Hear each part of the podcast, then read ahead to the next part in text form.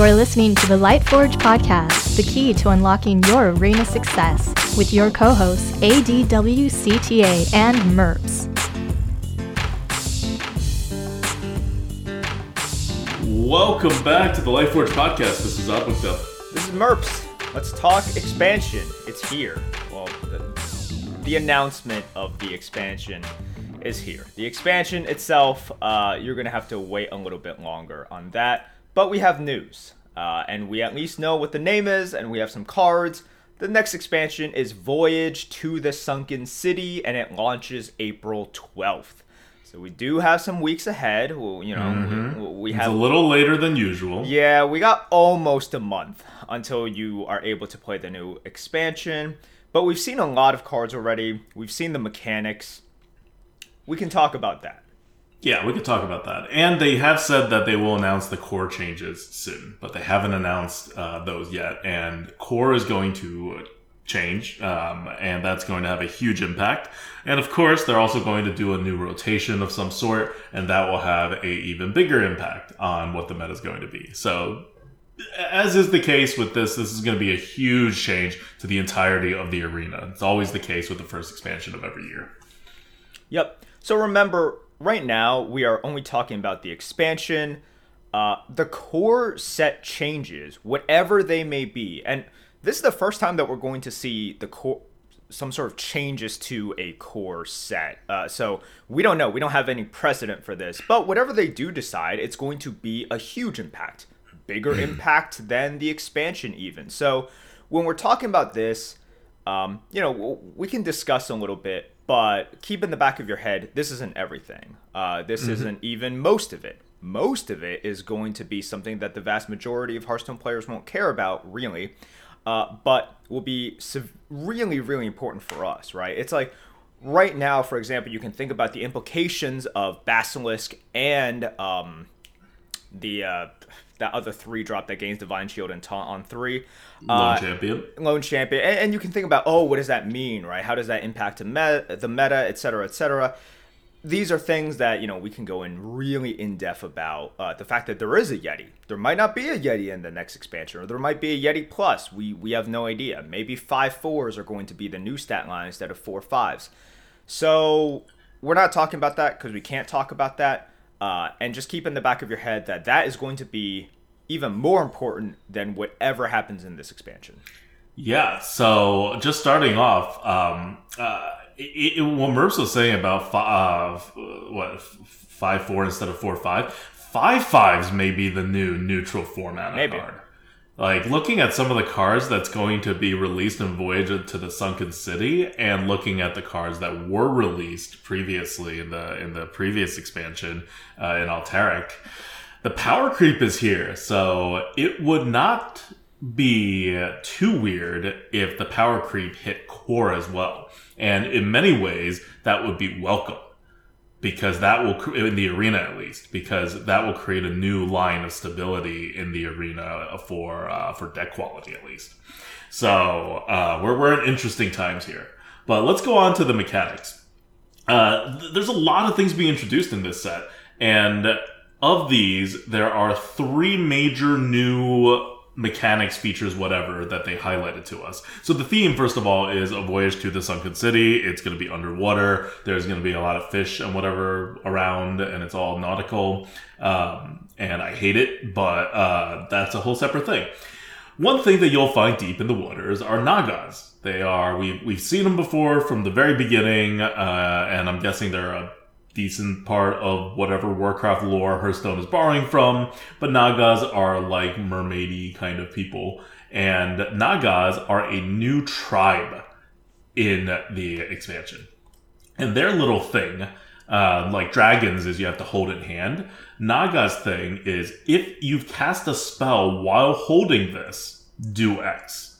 So these cards uh, rather than having to have a dragon in your hand for this card to have an effect, you would have had to play a spell while you had the, the card that uh, gets buffed up in your hand. So it's like spell burst, but not on the board in your hand. So it's an easier to trigger spell burst, and it only happens once. Yeah, it's interesting um, because we can talk about this by uh, kind of bringing up some of the the neutral ones, and, Yeah. and I think they'll be interesting to talk about.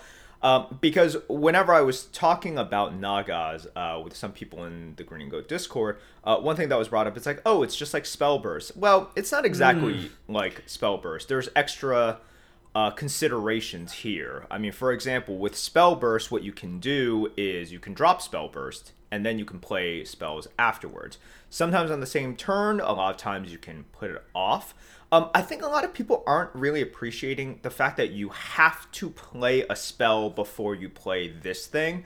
And for a lot of the way that spells are trending right now, um, there's lots of you know, like you're focused on a lot of big spells, and for you to use some of these spells, especially for example, do you want to pull up the uh, neutral Naga, the four mana The four drop? Yeah, Yeah. four so, uh, well, I can't pull it up because I don't have that set up. Oh, but, okay, we uh, don't have that set up. The We four mana common, yeah, your baseline Naga for neutral is a four mana, four four Naga common called Baba Naga.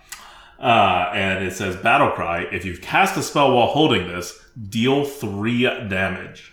Okay, let's talk about this because this was revealed last night uh, during the big, I think it was like 15 card reveal by Redbeard and Judge, and they did a great job. And also, uh, props to Blizzard for doing something like this. Uh, this is something that um, happened last expansion as well. And I think we've been saying for years, this is just such a great idea. Why not give these cards to the arena community in which you give us a three mana three four with a tag or like battle cry deal one damage if you just went 0 and 3 or something like that. Would be like ooh let's discuss.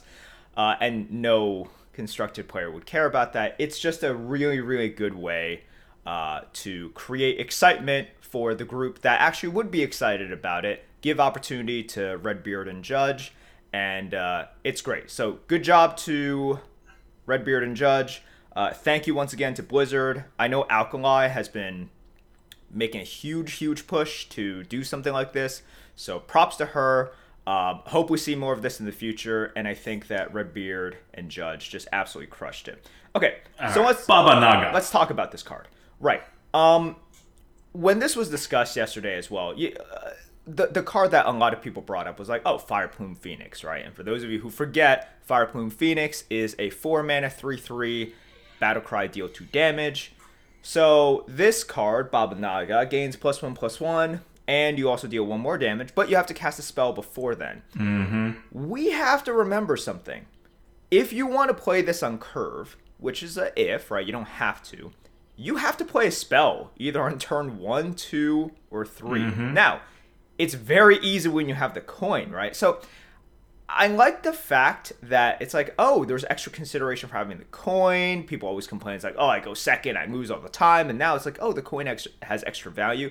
It's a neat way to do that, but oh man, that really changes like how good this Baba Naga is in the early game. And also, if you uh, don't have the coin, when are you playing a spell?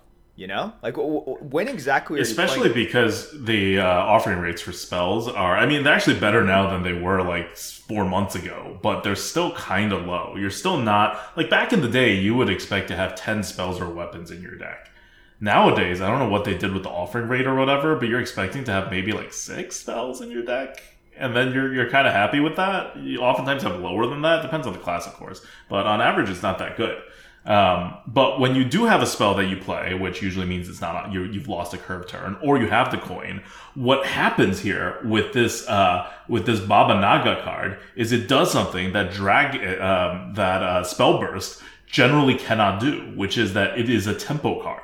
Yeah. Because spell burst requires you to put it out and then play a spell to get the effect, it's almost always anti-tempo. Whereas here, you may not be able to just put it out, but if you do happen to play a spell, also known as the coin, before you need to play this card or card similar to it, you can get a tempo effect. So in many ways, this card is more like Scale Rider, which is the 3 mana 3 3 that deals 2 damage if you have a dragon in your hand.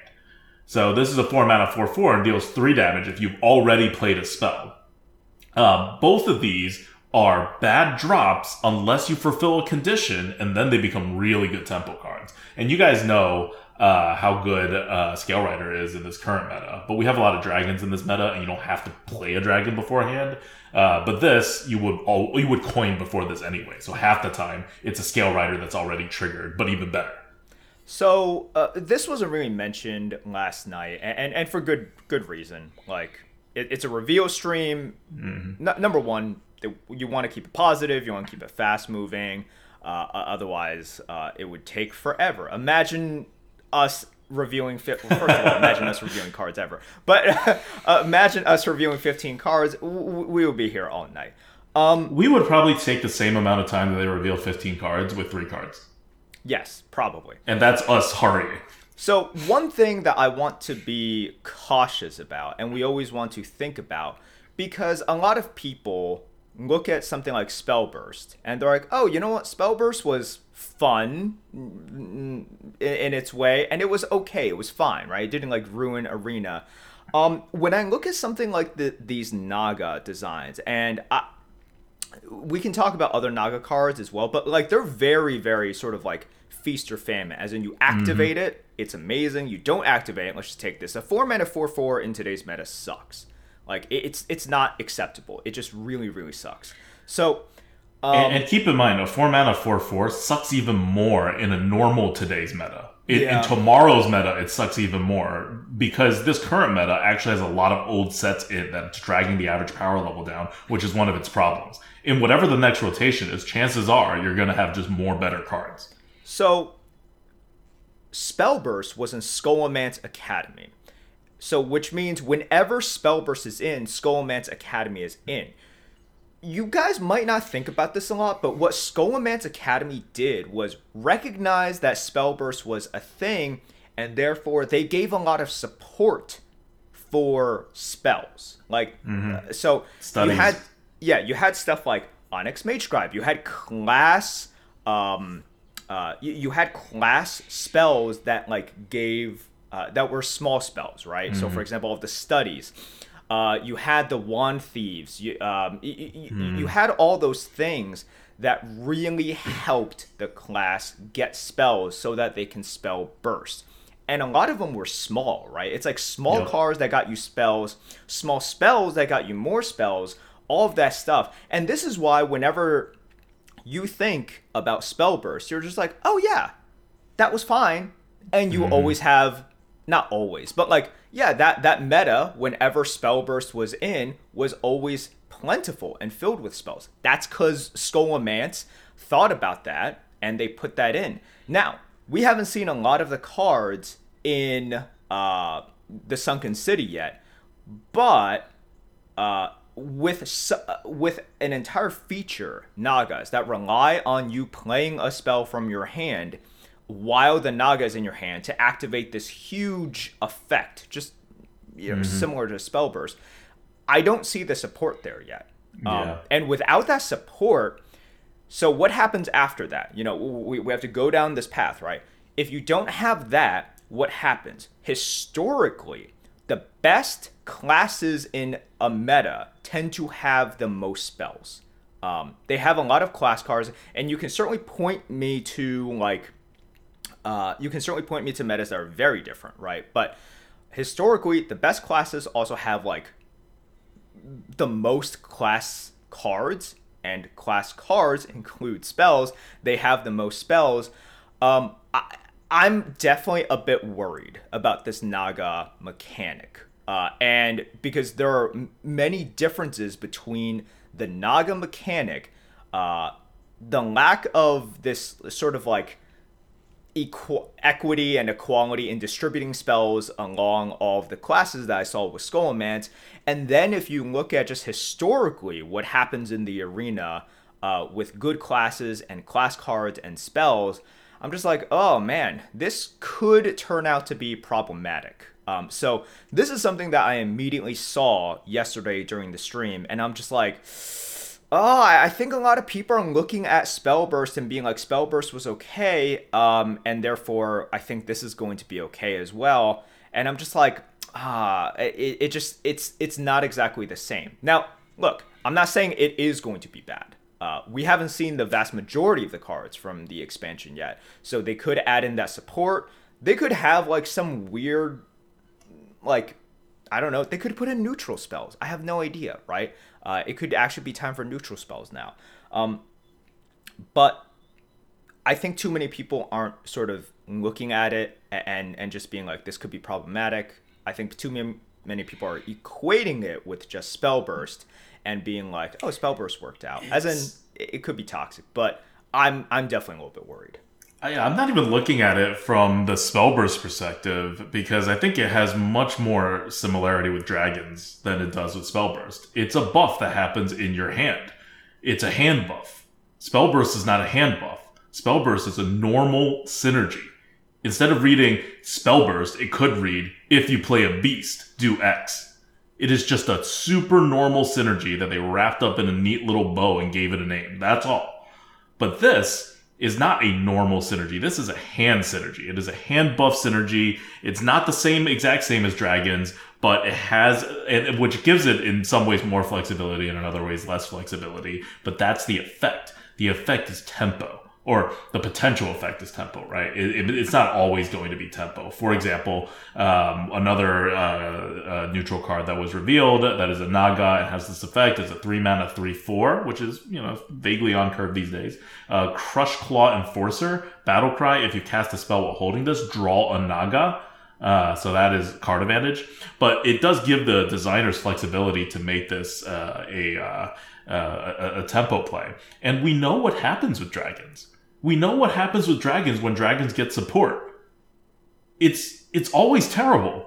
And that's not just because there are Yseras around and there are Twin Tyrants around. Like, that's certainly a big part of why it's terrible. But even without those cards, a lot of dragons have always been a messy meta because you're getting these super tempoed uh, kind of plays that shouldn't be allowed. And back in the day, it was a problem because you didn't have super tempo plays. But nowadays, these super tempo plays are super, super, super tempo.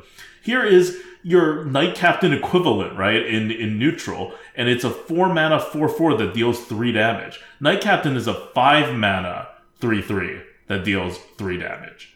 Um, it becomes a 6-6, but again, we keep harping on this. It doesn't do it that often. But this card, if you actually are able to play spells at any reasonable clip, or if you have the coin, this card is as good, if not better, than a Knight Captain. Now, that's a big if, right? You have to be in a class that has a lot of spells, or you have to go second. So in reality, I think we're in for a world of hurt if this card's actually better than Knight Captain. We are not going to rate this card better than Knight Captain. I'm almost certain. Haven't done the math yeah, but but there's there's almost no chance, right? Um, but that's because it's not you're not going to have a coin all the time. That's because you're probably not going to have the spells. But when you do, it swings the game because it swings on turn four rather than turn five. It can swing the game as hard as Knight Captain, and it does it in a wildly unpredictable fashion that's literally determined by whether you go first or second, which is outside of everyone's control. So, yes, it's always good to make the coin better because going second sucks. And so, uh, you know, it's not, it, it would have been worse if this was better for going first than for going second. But having this dramatically different effect on power level, uh, is, is, is pretty bad for a meta. It makes it more volatile. It makes it more unpredictable. It makes your, whether you win with a deck, it makes whether your deck is good or bad vary a lot on coin flips that happen before the match starts. Like none of this is skill, right? Like all this is pure circumstance. And when when we get into this trouble, which and a part of this problem is what we keep harping on for this prior meta and why it's so bad, is that a lot of times you'll have a deck that you think is, oh, this is a good deck. Well, it's only a good deck if you draw cards A, B, and C and don't draw card Z.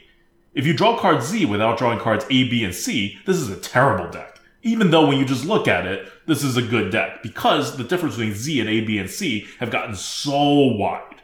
Well, here you're adding an additional layer on it, right? Like even if you see the deck, even if you know you're going to draw the card in the deck, it still now depends on whether you go first or second. Like you, you, you're you're having you're adding more volatility to whether a deck that you know 100% information on is even good or not and it is determined not even by matchup, right? That's another determinant of how good your deck is, is what it's matching up against. This is just another RNG layer on top of it. Yeah, so when Adalta is talking about this is similar to dragons, it's just the hand aspect of it. Dragons are definitely easier to proc because you just have to have a dragon in your hand. Mm-hmm. Uh, well, I don't know about that. Um, here, half the time you... you get a dragon in your hand immediately on half your games from the start of the game. Well, yeah, I mean that requires you to get a dragon, but like it doesn't require you to sort of like do anything with the dragon beforehand, right? Here right, you have to right. play the spell, and then well, it requires you not to have played the dragon, right? But that only applies in very limited circumstances when it comes to a exactly, yeah.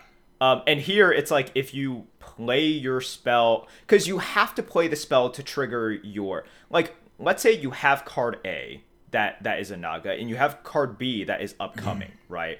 you have to play the spell to trigger A. Meanwhile, with the dragons, you could just play A by having a separate dragon. Right, but you're guaranteed to have a coin in your hand half the time. You are not with a dragon. Right, sure. But then, of course, once you use that coin, which you are going to early, like all the rest of your yes. kind of things later on, like you know, so um, yeah, th- there's there's a lot of this like, oh, how are you gonna wait uh, to trigger the thing? Meanwhile, if you guys have played this meta as well, like sometimes you just have a shitty dragon in your hand and I'm gonna tell you guys that that dragon just stays in my hand, like not forever, mm-hmm. but maybe like six turns, and that that's just what I always use to proc my Onyxian warders, to proc my historians, to proc all of the stuff. Like it's just creating huge value in my hand, and it's probably like the four mana three five dragon, right? Like I just drafted that, and it just stays in my hand, and I don't have to play it, but it's providing huge value because it's activating my historians and Onyxian warders. And that's like oh cool three five you know four drop. You're you're doing an insane amount of work right now. You don't even know you're just chilling in my hand. Um, and it's certainly different with uh, with the nagas but mm-hmm. yeah I, I i don't love this mechanic for arena and i can see it being problematic in some ways i hope it doesn't uh, i'm i'm obviously going to hope that it, it, it doesn't cause too many problems but uh, I, I, I, like with the way that it's going, I, I'm very hesitant. I, I don't think I'm very hesitant. I'm more just like pointing out the volatility part of it. Just on the power level, even just looking at this, right? Like, we survived Knight Captain, and we don't think Knight Captain's too powerful. Uh, Baba Naga's not as powerful as Knight Captain, and the swings that it provides in a modern and like this new power creeped uh, arena is really not going to be so bad. Like it's going to be bad, right? But it's more just a contributing factor than any kind of game changer.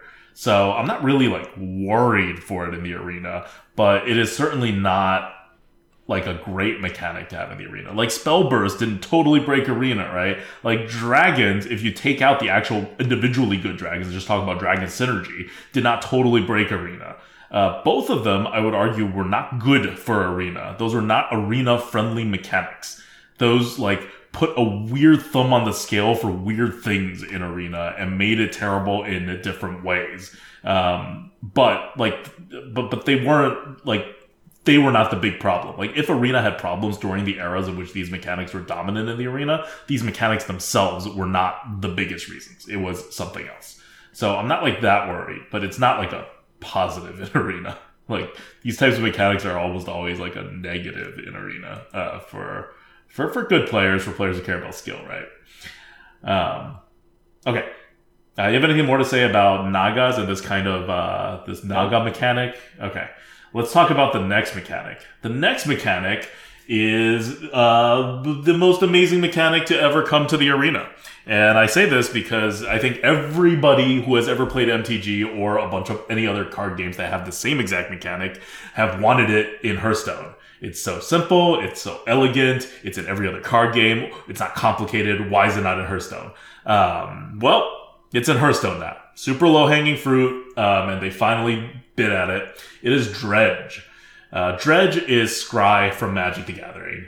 Uh, it is a sightless watcher uh, from, well, Hearthstone, but it is not a class specific skill, it is a general skill. So, a card, for example, would be a 2 mana 2 3 pirate, Tuskarr Trawler, Battlecry, Dredge. Or 4 mana 3 6, Excavation Specialist, also a neutral common.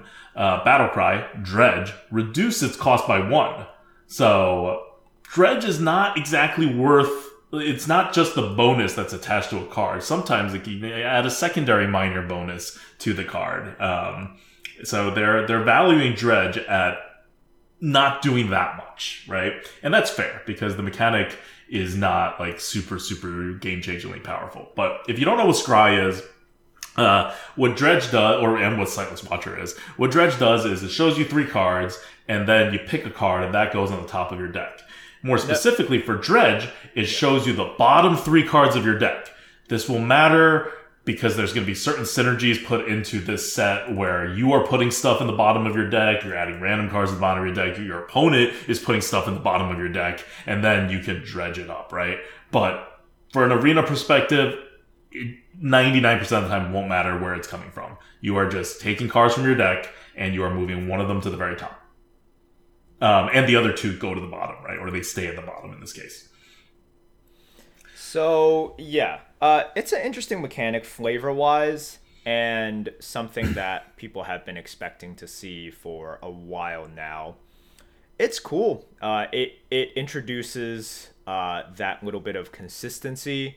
Um, it also introduces kind of like a, a, a skill testing factor into it mm-hmm. without like a huge swing. Uh, at least and definitely not a huge not random. swing. And it's not random. Yeah. So I like it. You know, it, it it'll present you with those opportunities in which do you take the thing that fits your curve for the next turn or two a little bit better? Do you pick that big greedy card? Um, and then, of course, the consideration is like, well, even if I don't pick the greedy card, I should have other chances to dredge, right? Question mm-hmm. mark. Uh, maybe I don't know.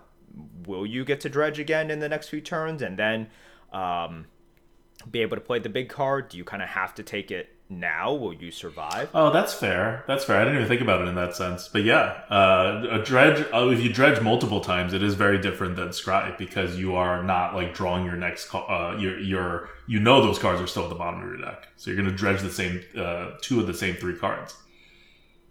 So this is uh I like this a lot. I mean, flavor wise, it's also fantastic. Um, I've talked about Scholomance Academy uh, being great flavor wise, uh, and I think that this set so far, um, I'm not going to say it's going to match Scholomance Academy for me, but I, I do like the fact that whenever you have a keyword that really fits into the theme of the expansion, because let's face it, Hearthstone is a pretty fun, wacky, just out there kind of thing with lots of inside jokes. Uh, and that adds to the appeal of it. So I, I, I like how they, I guess, finally found uh, a way to make Scry flavorfully appear in um, in an expansion. Although I'm sure there were opportunities before, but th- this is just long overdue. Mm-hmm.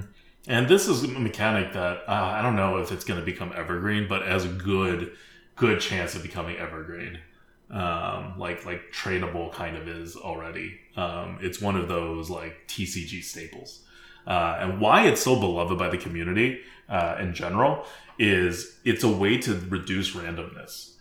So the best part about Discover isn't that you get a random card; it's that you get to make a choice. And the worst part about Discover is that those are random choices. So you're increasing randomness, you're making it harder to balance. Blah blah blah blah blah.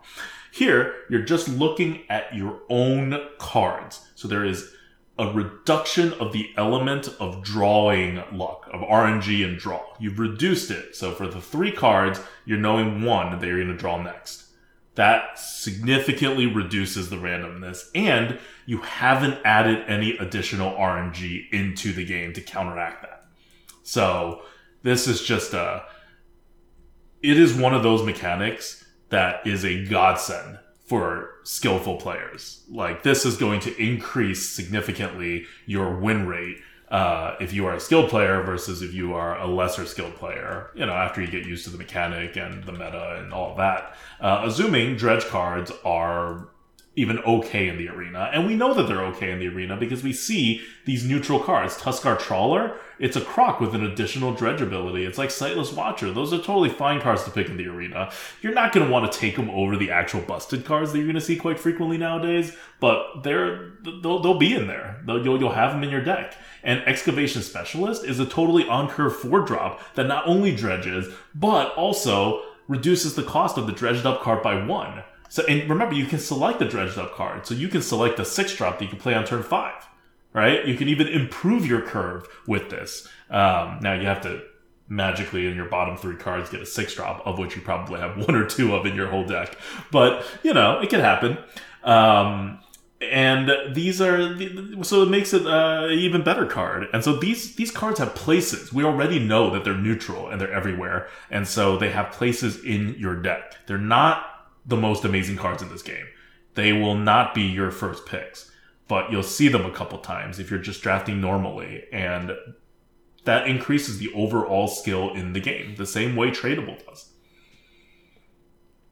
All right, so I already see people uh, asking about this, and it's a very fair question. It's like, oh, uh, how does dredge work with shuffling? Um, because this is something that uh, I, I brought up the example, right? It's like, oh, I dredge and I take the uh, on curve tempo five drop instead of the, let's say, Rune of the Archmage, right? Mm-hmm. Um, and can I get Rune of the Archmage again if I dredge and nothing weird has happened, as in no shuffling effects, uh, like on turn seven? And the answer as of right now, from the community, what what we understand, and unless something changes, and I hate that I have to say all of this. Yeah, this is the textual literal interpretation. Yes. Um, that rune of the Archmage will still be there after the mm-hmm. first dredge. You have not changed the order. Bringing a card to the top or inserting a card to the bottom does not shuffle it. If the card says shuffle, then mm. you do shuffle. Everything is topsy turvy and everything gets messed up. Um, but if you're placing things in a certain order and then you are doing other stuff, that's fine. So, for example, um, if you're dredging, if you're playing like a Lorekeeper Polkelt, right? Remember that orders your deck in a very specific mm-hmm. way uh, from biggest to smallest, and then you can. So it does that. You can dredge, and then you can bring stuff up. You can put stuff on the bottom. But if a card shuffles, then all of that order is shuffled. So mm-hmm. uh, there are certain cards that shuffle, and mm-hmm. that messes up all the orders. But from our current understanding, uh, Dredge doesn't mess up whatever order it was there before. So if there is a Rune of the Archmage at in the bottom three of your deck, you bring up another card, and um, assuming that nothing else like happens, if you dredge again, that rune of the Archmage should still be there. Yep. Um, and that's why I said it's. Uh, I didn't real. I didn't even think about this um, before uh, you made that comment uh, about double dredging. Uh, so I thought it was like basically the same as Scry, but that is like functionally different than Scry, even without the synergies that put stuff on the bottom of your deck or whatever because you could very easily play two dredge cards over the course of the game, and the bottom of your deck is probably not going to change. So the second time you play dredge, you're going to see two of the cards that you rejected and one more card. So you will know a lot of information already, right? You will know the two cards at the bottom of your deck already after you dredge first. You know a lot of information, and it's even. I mean, the the chances of this in arena uh, being relevant is so astronomically small. But you also know that, yeah, well, unless there's cars that burn cars from the bottom of your deck, which there may be, right? Like, uh, the, the, there could be like a ocean floor scraper kind of neck thing. I, I don't know, right? Like, it could definitely be a thing. Um, but right now, for example, we have a lot of cars that uh, either steal or burn or swap or do something to the very top of your deck. Um, and you know, for example, if you have a rune on the bottom and you definitely don't want that burned or stolen or whatever, um, it's quote safe, at least for now, uh, at the bottom of your deck, barring cards that come out that specifically target that thing. extra considerations here and there, uh, but yeah, it's what makes Dredge a very interesting thing flavor wise. Um, it gives it a little bit of extra spice, a little bit of extra kick on top of the scry that we know from MTG. Okay. Uh, so those are the two mechanics, uh, the Naga mechanic and the Dredge mechanic that you'll see everywhere because they are on neutral commons. Um, and decent neutral commons to good neutral commons, just from what we've seen. And they may be on a broken neutral common. We don't know. We haven't seen it yet, though. Uh, the third mechanic, there's three mechanics in this set. The third mechanic that is being released so far is only on legendaries. So we don't have to be too scared of them, except that it's a ridiculous mechanic and all the cards that we've seen with it, and it's going to create 18 more Yseras in the arena. But uh, why don't you why don't you introduce that one?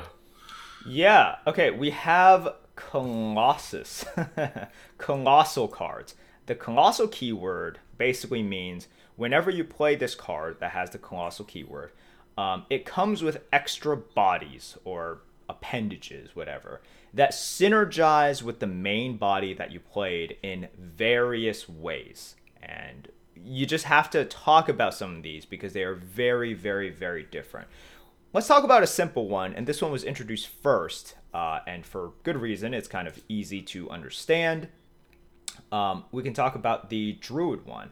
So, uh, this is a Druid legendary 7 mana 6 5 beast with Colossal plus 1. Now, you're going to see Colossal plus 1, Colossal plus 2, whatever. The number after the Colossal just means how many extra bodies are added, and the bodies are going to be different. Um, and uh, it says immune while you control Colaque's uh, shell. So the This card's name is Colaque. Yeah. And it's a beast. Uh, and then Colaque's Shell uh, is a zero. Uh, it's a five mana zero eight beast. It's also But you don't have to pay the mana, keep in mind. right. You don't have to pay the mana. Um, with taunt and death rattle, gain eight armor. So you got to get through this giant eight health shell uh, that also just like gains them uh, armor, like even if it dies. But if you're not able to kill it, uh, that big six attack body is immune and just gets to attack uh, and, and trade off for free. So really, really powerful, like really, really powerful. And this is one of the ones in which, if you look at it, you're just like, okay, this is kind of like, you know, for a legendary for 2022 this is fine. This is fair. You know, but, in that sort of this is fine while you're you know sitting there in the middle of the fire, kind of like oh this is fine kind of things. Like Um, we've seen better legendaries. Yeah, but this isn't bad. this is this is This is still like really good. I don't know if it's going to be S tier or you know I don't know. I think it's going to be at least S tier. It's probably going to be S tier. Uh, but it's not like S plus plus tier. What's going on? You know, it's not even like S plus tier. Probably. I don't know. I haven't done the math. Right. Um, and then you have uh, also cards like Gigafin, for example. Uh, Gigafin is a giant Murloc for Warlocks. Because, I don't know, they've kept on trying to make uh, Warlock or Murloc Warlocks a thing. I have no idea. It's an 8 mana 7 4, Colossal plus 1, Battle Cry, Devour all enemy minions. So you just eat all of them. Uh, which it's like a twisting nether. You you eat all of them. Death rattle spit them- Single sided. yeah, single sided. so you can keep the temple on your side and keep going face. Death rattle spit them back out, uh, and the colossal uh, aspect, the colossal plus one aspect, spawns um, Gigafin's Maul. It's a six mana, four seven taunt. That's also a Murloc. Death rattle permanently destroy all minions inside Gigafin. So, uh, easy, right? All you gotta do once they twisting nether you is to have a spell in hand. Just always have four damage on hand. By the way, it can't be a rush. Or like you need a lot of rush. you need a lot of rush because you got to break through this. Uh, uh, like oh wait, you can't because then it You can't. destroys all You minions. can't. It Oh, destroys all of your Sorry. minions. Uh, just have um, just have four damage. Just you have have four four damage. damage, right? Who doesn't? Or like an assassinate. or just or just use an assassinate on that. This is just like the uh, the Diablo Immortal panel. It's like, don't you guys have phones? Like, don't you guys have four damage? Uh, it's okay. You always have four damage, so it's fine.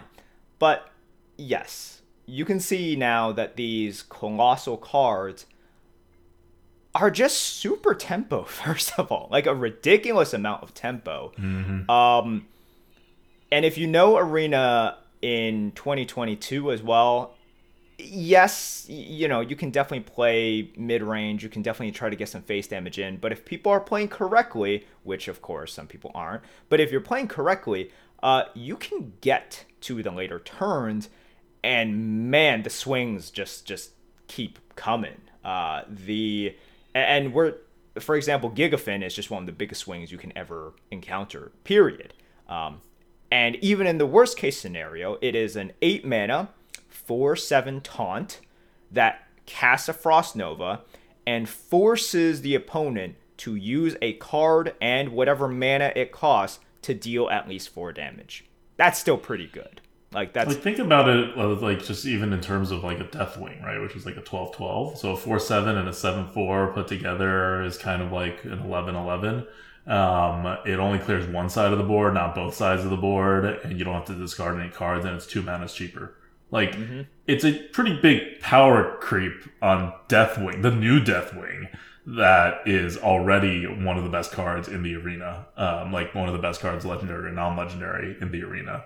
So it, it's it's quite insane. Uh, it does have this slight weakness where if you do or if you are able to remove it especially if you're able to remove it efficiently by dealing four direct damage it's not all that big of a monster but that's going to be tough, especially for some classes. For some classes, you're almost guaranteed to to not be afraid of it, right? Like they have to be holding the new Naga in their hand and like an Elven Archer, and then you're like, oh, maybe you could deal four direct damage.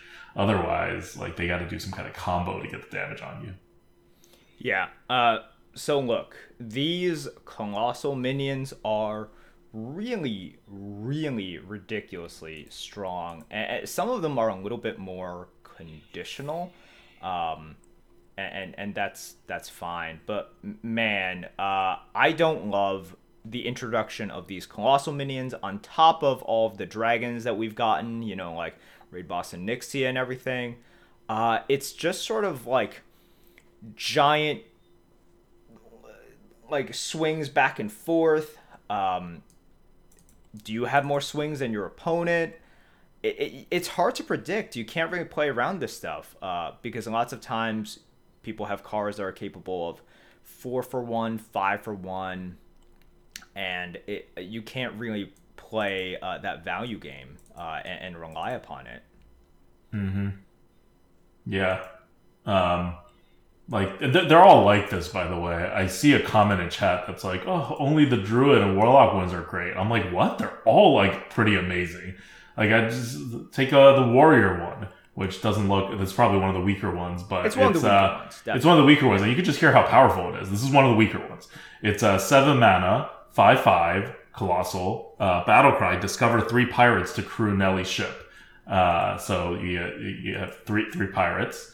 Um, and then the the colossal thing that it summons is a two six taunt, which is I guess these days it would be the equivalent of like a three point five drop by itself um, with a death rattle, add Nellie's pirate crew to your hand. They cost one mana.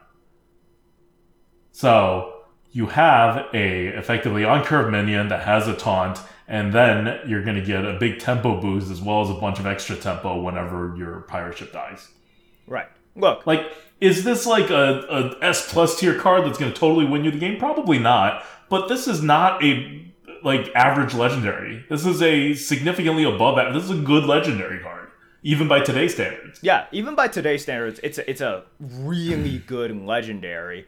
Uh, it just goes to show the power. I, I mean, like you know, if we're comparing this with like the Gigafin, right? Yeah, like yeah, right. g- give me the Gigafin. Now, of course, is Nellie the Great Thresher good? Yeah, it's great, and uh, we we also just might see brokenly good pirates for oh, yeah. a warrior. We don't know yet. We don't know yet. Uh, I do know there's some pretty bad pirates, and on average, uh, pirates aren't great. Um, they also introduce like a couple of like amalgam kind of things that like aren't like they're small, right?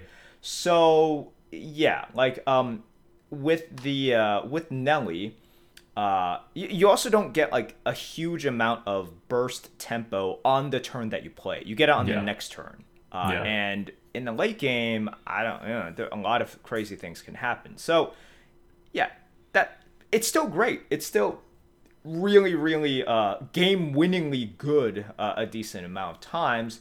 But we're just kind of used to seeing Raid Boss Onyxia. You're just used to seeing, um, you know, now something like Gigafin. I'm just like, oh, Nellie, you're you're just really, really good. And in 2022, I don't know if that swings it as a big bomb legendary card. Yeah. Um, but yeah, so the colossal mechanic, which I'm, I'm kind of upset that they're so good. I understand why they're so good because they're legendary. You want them to be constructed viable, and this is what you have to do for things to be constructed viable. But in the arena, Colossus could be so interesting as a keyword. You just can't make the cards that good. Like if colossal was not a legendary only keyword and there were like neutral commons that were colossal, you'd have very interesting mechanics that create interesting ways to like interact with stuff, right? Because arena's all on the board for the most part, and here you have connected pieces that are on the board that basically come with pre-built synergies, which is one of those things that arena is is generally missing because you can't synergize as much in arena. So uh, it like I see how the balance design had to be that way for the legendaries, but I think if you're looking at it from a pure arena or just limited perspective, uh, the colossal keyword is a big miss if uh, um, missed opportunity. If uh, and I don't think they will um, like have it in in the neutral normal kind of setting with less ridiculous effects. Yep. Um, I, I I hate the fact that legendaries are a huge part of arena now. Uh, if you guys look at the entire history of arena, legendaries really weren't a thing, and uh, for m- the vast majority of the years when we did our tier list and we did our evaluations back when we still did it um we didn't really focus on legendaries. And then of course once we got to legendaries people would be like oh we think you scored this wrong. We're like i don't really care. We Yeah. took like 30 seconds on it. Uh, that's not really what it's about. Uh, but legendaries are what hearthstone arena is about nowadays. Um, just the number of ways that you generate it just the sheer power of it it, it- like this is also why like Night Captain is kind of okay because uh what's a Night Captain to a raid boss Onyxia, right? Whatever you gain from that, or, or even what's a Night Captain to an easily discovered Twin Tyrant, and then into a, a, a discovered Ysera, into um, an Alexstrasza, uh, raid boss Onyxia, all of that stuff. So, um, yeah, that that's sort of where we're at here, and uh, man, I, I I don't like that because these legendaries are uh, they feel legendary, and I understand you have to make it such that these cards are in consideration, at least in Blizzard's eyes, for constructed. So they have to be really flavorful, extraordinarily good, and because I'm, I don't see any like synergy or mm, yeah, I there probably is synergy here, but they're just good on their own, and that's a scary thing. And that's what's happening to like all legendaries now. Almost 100% of legendaries created now are at the very least pretty good in arena, if not brokenly good. Whereas if you looked at expansions many years ago, I would say a good like 70, 80% of those legendaries were just okay to bad. And then you, you would just think, well, there aren't that many ways to discover anyways. And the rest of like the 15, 20% could be good to great every once in a while you get like a Godfrey, right? And then you'll be like, oh man, Godfrey is like so good. But I don't think anybody was reading like, oh man, Godfrey is breaking the meta because there was only one Godfrey. A lot of the other legendaries are crap. You couldn't really find a lot of ways to discover it. But now it's completely the opposite. All legendaries are really good, and you have a million ways to get them in, into your hand, even if you didn't draft it. Mm-hmm. Yep. Um, and in case you think this is just going to be a very legendary focused uh, meta, uh, I want to want to talk about a card. I looked at all the cards. Some of them are really good. Some of them are whatever. But there's definitely a power creep going on, and I think this card just illustrates it pretty well um, on the class card side. Uh, and it is uh, just I just want to point it out, just because this card is going to be ridiculous, no matter what the rest of the cards that are released are. It's Miracle Growth. It is a Druid card. It is uh, seven mana, and it's a nature card. It says draw three cards, summon a plant with taunt, and stats equal to your hand size. So, you know, draw three cards used to be five mana. Um, now, now, uh, uh, so for two more mana, you get a eight eight nine nine. Like this card is is a pro tempo card if you are not just throwing your cards around, if you are playing cards that generate other cards, a lot of cards now generate other cards uh, into your hand. It's not a weird thing, um, especially if you have some some rams around or whatever. Um, you're just playing a over tempo card. Sure, it's on turn seven, but you're playing an over tempo card and you're getting three more cards added to your hand. It's one of those things where it's. It,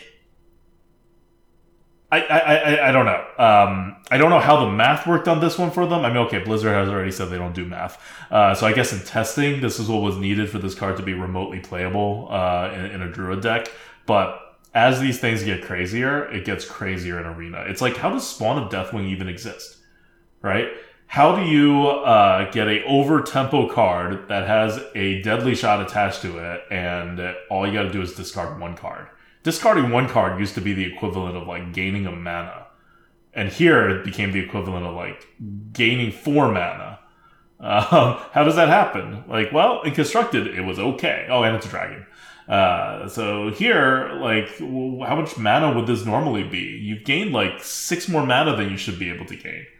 Like, I don't know. Um, it's it's it's gonna be ridiculous, and it's, it's, not the only one. It's just the most blatantly ridiculous one um, that that popped up of the like 35 cards that they revealed so far, uh, of which only like 20 are, are like 22 are like non-legendaries, uh, and this one's common, by the way.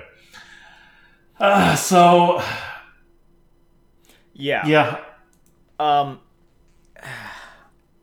this is gonna be rough, and if we still have the epic offering rate bug, which once again has been acknowledged just in a short tweet uh, by Blizzard as a bug, as in they're looking mm-hmm. into it. Um, I don't expect any changes before the expansion comes out. We're so we, we probably we're, have. We're hoping for changes when the expansion comes out because there may not be changes even when the expansion comes out. Yeah. Um, it's going to be potentially problematic because what happens with epic cards uh, and blizzard has kind of been leaning into this some of the biggest swing cards are epic um, and you can look at it historically with cards like bgh right and now bgh is everywhere because of the epic bug um, but you also look at stuff like Rune of the Archmage, right? Rolling Fireball. Like they like to put these kinds of things at Epic. And, and I it makes imagine, sense. It makes sense, and I imagine they'll keep doing that. One card I want to point out at, as potentially problematic, and we will see what the core set is, what the other cards are, but man, I don't love this, uh, is the Garden's Grace in Paladin. It is a oh, yeah. 10 mana holy spell. So you're, you know, like first you're thinking is like, oh, 10 mana. Uh, 10 mana holy spell, epic. Give a minion plus 5 plus 5 and divine shield costs one less for each mana you've spent on holy spells this game. Okay, for those of you guys who do math, here's what it's happens. Free. After, uh, first of all, there's tons of holy spells that as paladin you want to play just from the latest expansions. I, I, you know, like maybe they'll get rid of like Blessing of Kings or something if they keep it in. What there's just so many holy spells that you're going to probably want to cast as Paladin. The rule with this card is such that if you have two of these in your deck, if you have three, like, you know, let's say you use the uh, Vicar to discover, right? You're discovering holy spells. The Vicar can help you discover this. It can also help discover other holy spells to help you with this. After you play the first of this card, the second one is always free. That's just how math works. So let's say you get the first one of these cards down to five mana. On turn five, if you have two of these in your hand, you play two of them. So if you have two bodies on five mana, you are able to to give both of your minions plus five plus five and divine shield, or just one thing plus ten plus ten and divine shield. You wasted divine shield. Boo freaking who. Um this can get toxic pretty fast. You know, this is one of those cards in which it's like things are fine, things are fine, things are mm-hmm. totally not fine. And it, it's one in which, like, man, the epic offering bug really affects this card a ton. Like, if you have this card being passively drafted while at the same time being discovered by uh, the Vicar and potentially discovered by other ways. I don't know what expansions are in or, or, or whatever. Um, you're gonna pretty soon get to just zero mana plus five plus five divine shield, and then still have the rest of your mana to tempo in a tempo oriented class that can be very aggressive. So yeah. Yeah, it's it's scary, man, and, and it's why like people don't like mages right now. It's because they have ways to generate uh, Rolling Fireball and Rune of the Archmage and all and you know Primordial Glyph, and they also get to draft it right because of all of that stuff. So um, I don't know how the core set is going to look. I don't know how the offering rates are going to look or how the expansion is going to work. I will say that I hope that the epic offering bug is addressed in some ways because with the way that these epic cards have been created, with what I'm seeing right now, just from that Paladin card, um, I am definitely worried about what could happen because this is what epic cards do. This is what Blizzard has stated they want to do with their epic cards, and that's fine when, or it's more fine when the epic cards have the typical reduced offering rate. But when you have it like this, uh, we've already seen what happens with Mage when they have so many Rune of the Archmages and so many of, of Rolling Fireballs. Um, same thing can happen to Paladin with this 10 mana spell that very quickly just gets to zero mana. Yeah. So this is the the worst part about the Garden's uh, Grace is that it is super inconsistent, right? Yeah. Um, the the whole Naga problem that I was talking about earlier, which is what makes Naga more problematic, even though it's not going to be as good as, let's say, a Night Captain that is more consistent. Um, the problematic part is that you're just adding more RNG on top of RNG you can get this out on turn five, not a you know terribly low percentage of times, and then like for free basically, uh, or or even just for like five mana or whatever, and kind of run away with with the game, or get it out for zero mana on turn like six or seven or whatever, right? Still enough for you to just run uh, run away with the game if this costs one or zero mana, uh, or it could be like a legit ten mana card that is terrible. Totally, yeah. It, uh, it could so, be yeah, it could be like that, or it could be like uh, on turn ten, this costs like seven mana or something, right? Because right? you right. and it's still a terrible, terrible card. Yeah, yeah. Because uh, it's a five-five and a divine shield. Like it's just it's, it's not a good card on on ten. Uh, so depending on what the offering rates are and what's actually what cards are actual holy cards, right, and things that generate holy cards are actually in the game, this card may not even be good. Like this card may not be rated a C even. It's probably going to be rated higher than a C. Um, but it's really hard to tell. I mean, it's literally impossible to tell right now because I, as of right now, we have no idea, in, and we don't know what yeah. the core set is, and we, we don't, know, know what the rest of this is. But it's entirely possible this card is not good. Um, if it if there's no, I can't imagine that they would print this card in a set that doesn't have some holy spells. So I imagine this card is going to end up even in the arena not being unplayable. Like at worst, it's going to be like a D plus C kind of like tier card around where Yeti is. Uh, and from that point on, depending on how much the offering rates are what cards are in the meta, it can go up. Uh, it can go up to you know as potentially like an A tier card or or or something. But wh- wherever it is, it's going to be a draftable card, and it's going to be a draftable card that will win you games now and then, without your opponent being able to do anything, not involving any skill on your part or your opponent's part. And this is not the only card like this, right? There's plenty of cards like this in the game, and you're just adding one more prominent ones to it. Like a card that wins the game by itself when certain conditions outside of everybody's control triggers. That's one more nonsense game, right? So the percentage of games determined by skill just keeps going down and down and down. And this card is just flat out toxic. Like it doesn't have to be a S tier card to be toxic, right? We, we go over this all the time. It's the it's the volatility of the card and how much of that volatility is controllable. Right.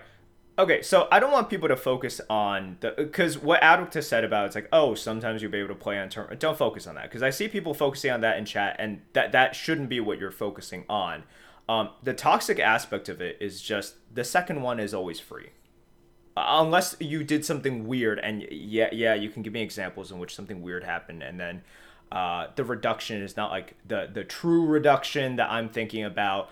Um, but no like does it matter that you can only play it let's say on turn 7 and the first one costs like 4 mana and the second one is free no i don't think it should i don't think that getting uh, a split 10-10 double divine shield for like three or four mana on turn I seven mean, is healthy. it's still gonna be really hard to get two of these, even with the No, no, bug. it is. Like, how many It's- times do you have like two spammies in your like deck?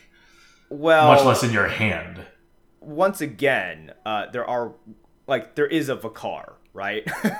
uh, you you do Right. have ways to like we have a card in the latest expansion that discovers holy spells, and this is like a holy spell, right? Mm-hmm. Right, right, so right. it's not outrageous, and, and and this is why I'm saying like if you have the stupid epic offering bug and you have one already in your deck, there are ways to discover it. Like that that's why there are so many of these epic things out there. Like yeah, like just think about spammy first of all, right?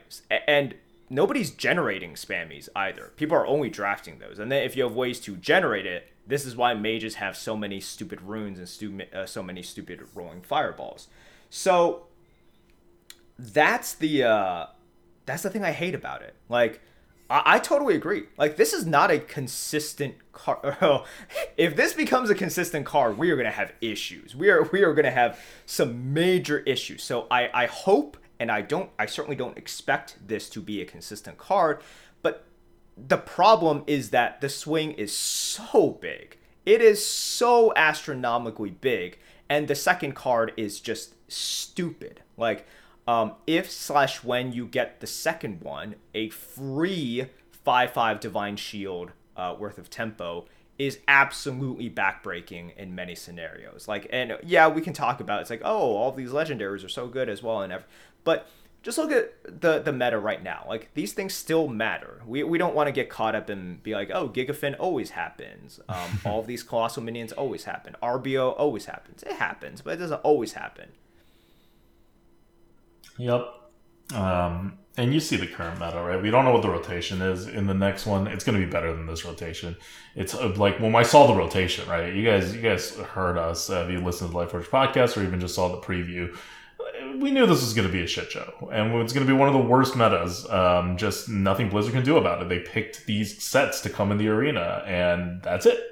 Uh, so the next meta is going to be better uh, outside of class balance because uh, that's a different story. But the overall feel of the meta outside of class balance is going to be better because there will be more consistency. You cannot pick worse sets than what happened in the last sets. I mean, you can, but it would be like very low chance that they're going to pick worse sets.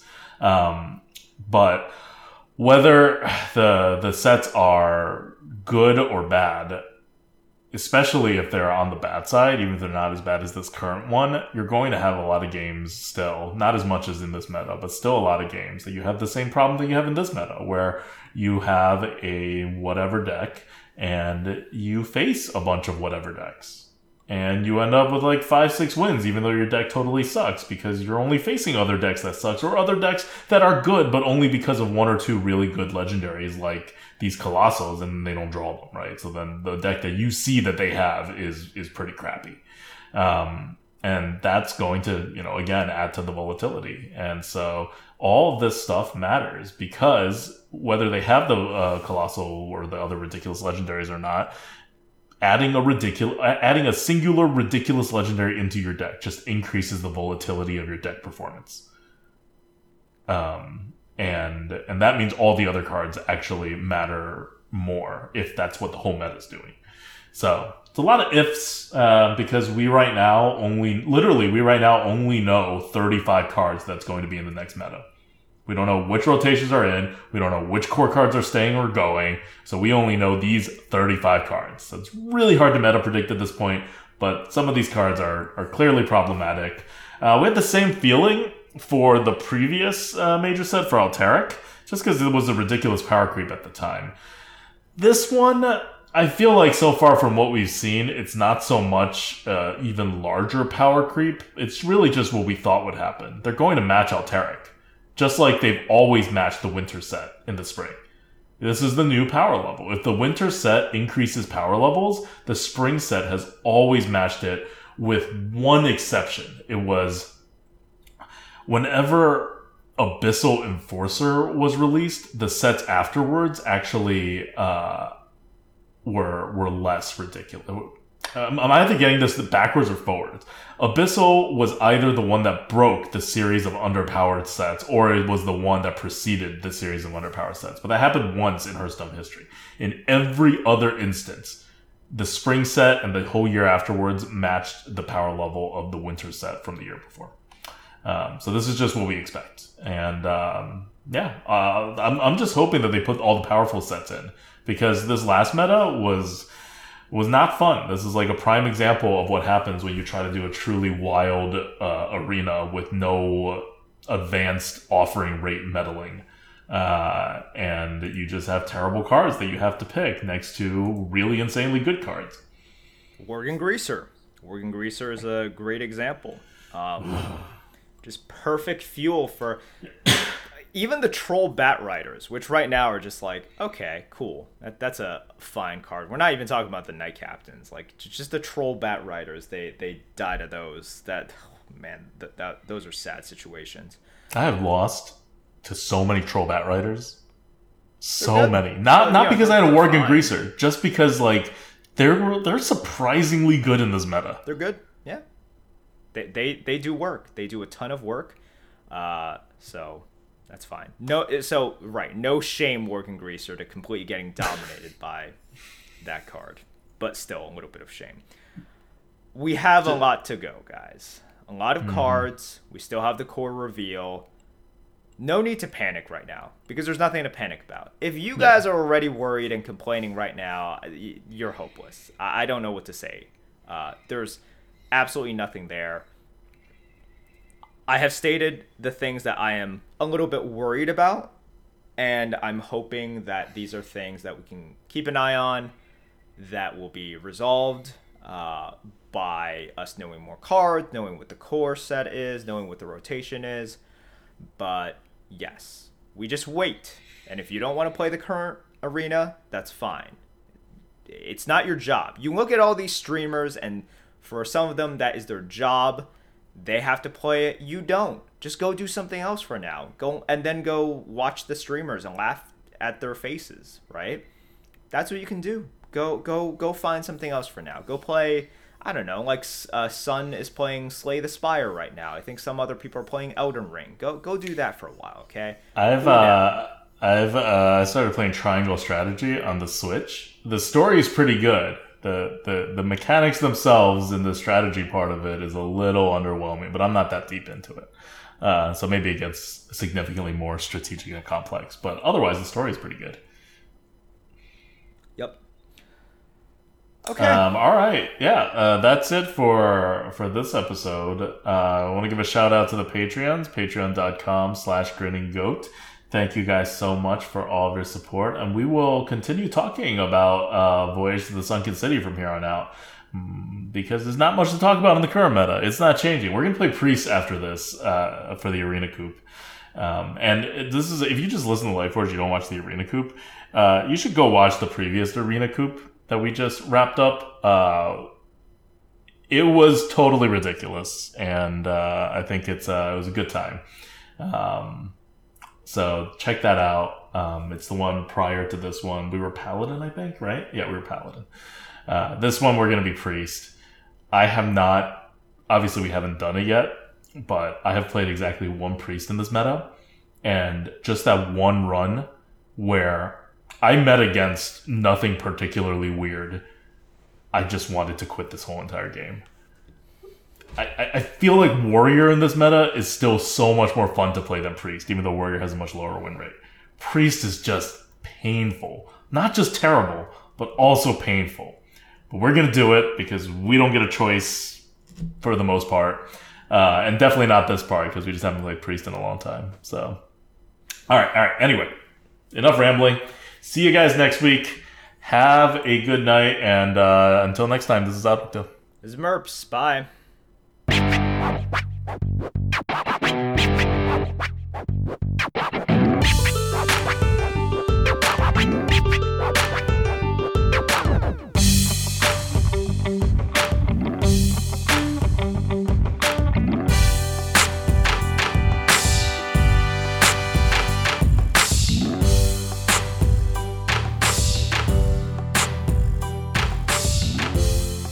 Enjoying the Lightforge?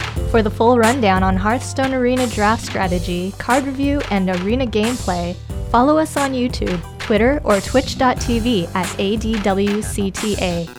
Support the podcast by sharing us with your friends and family, or become a patron at patreon.com slash grinninggoat. Thank you for tuning in and see you next week.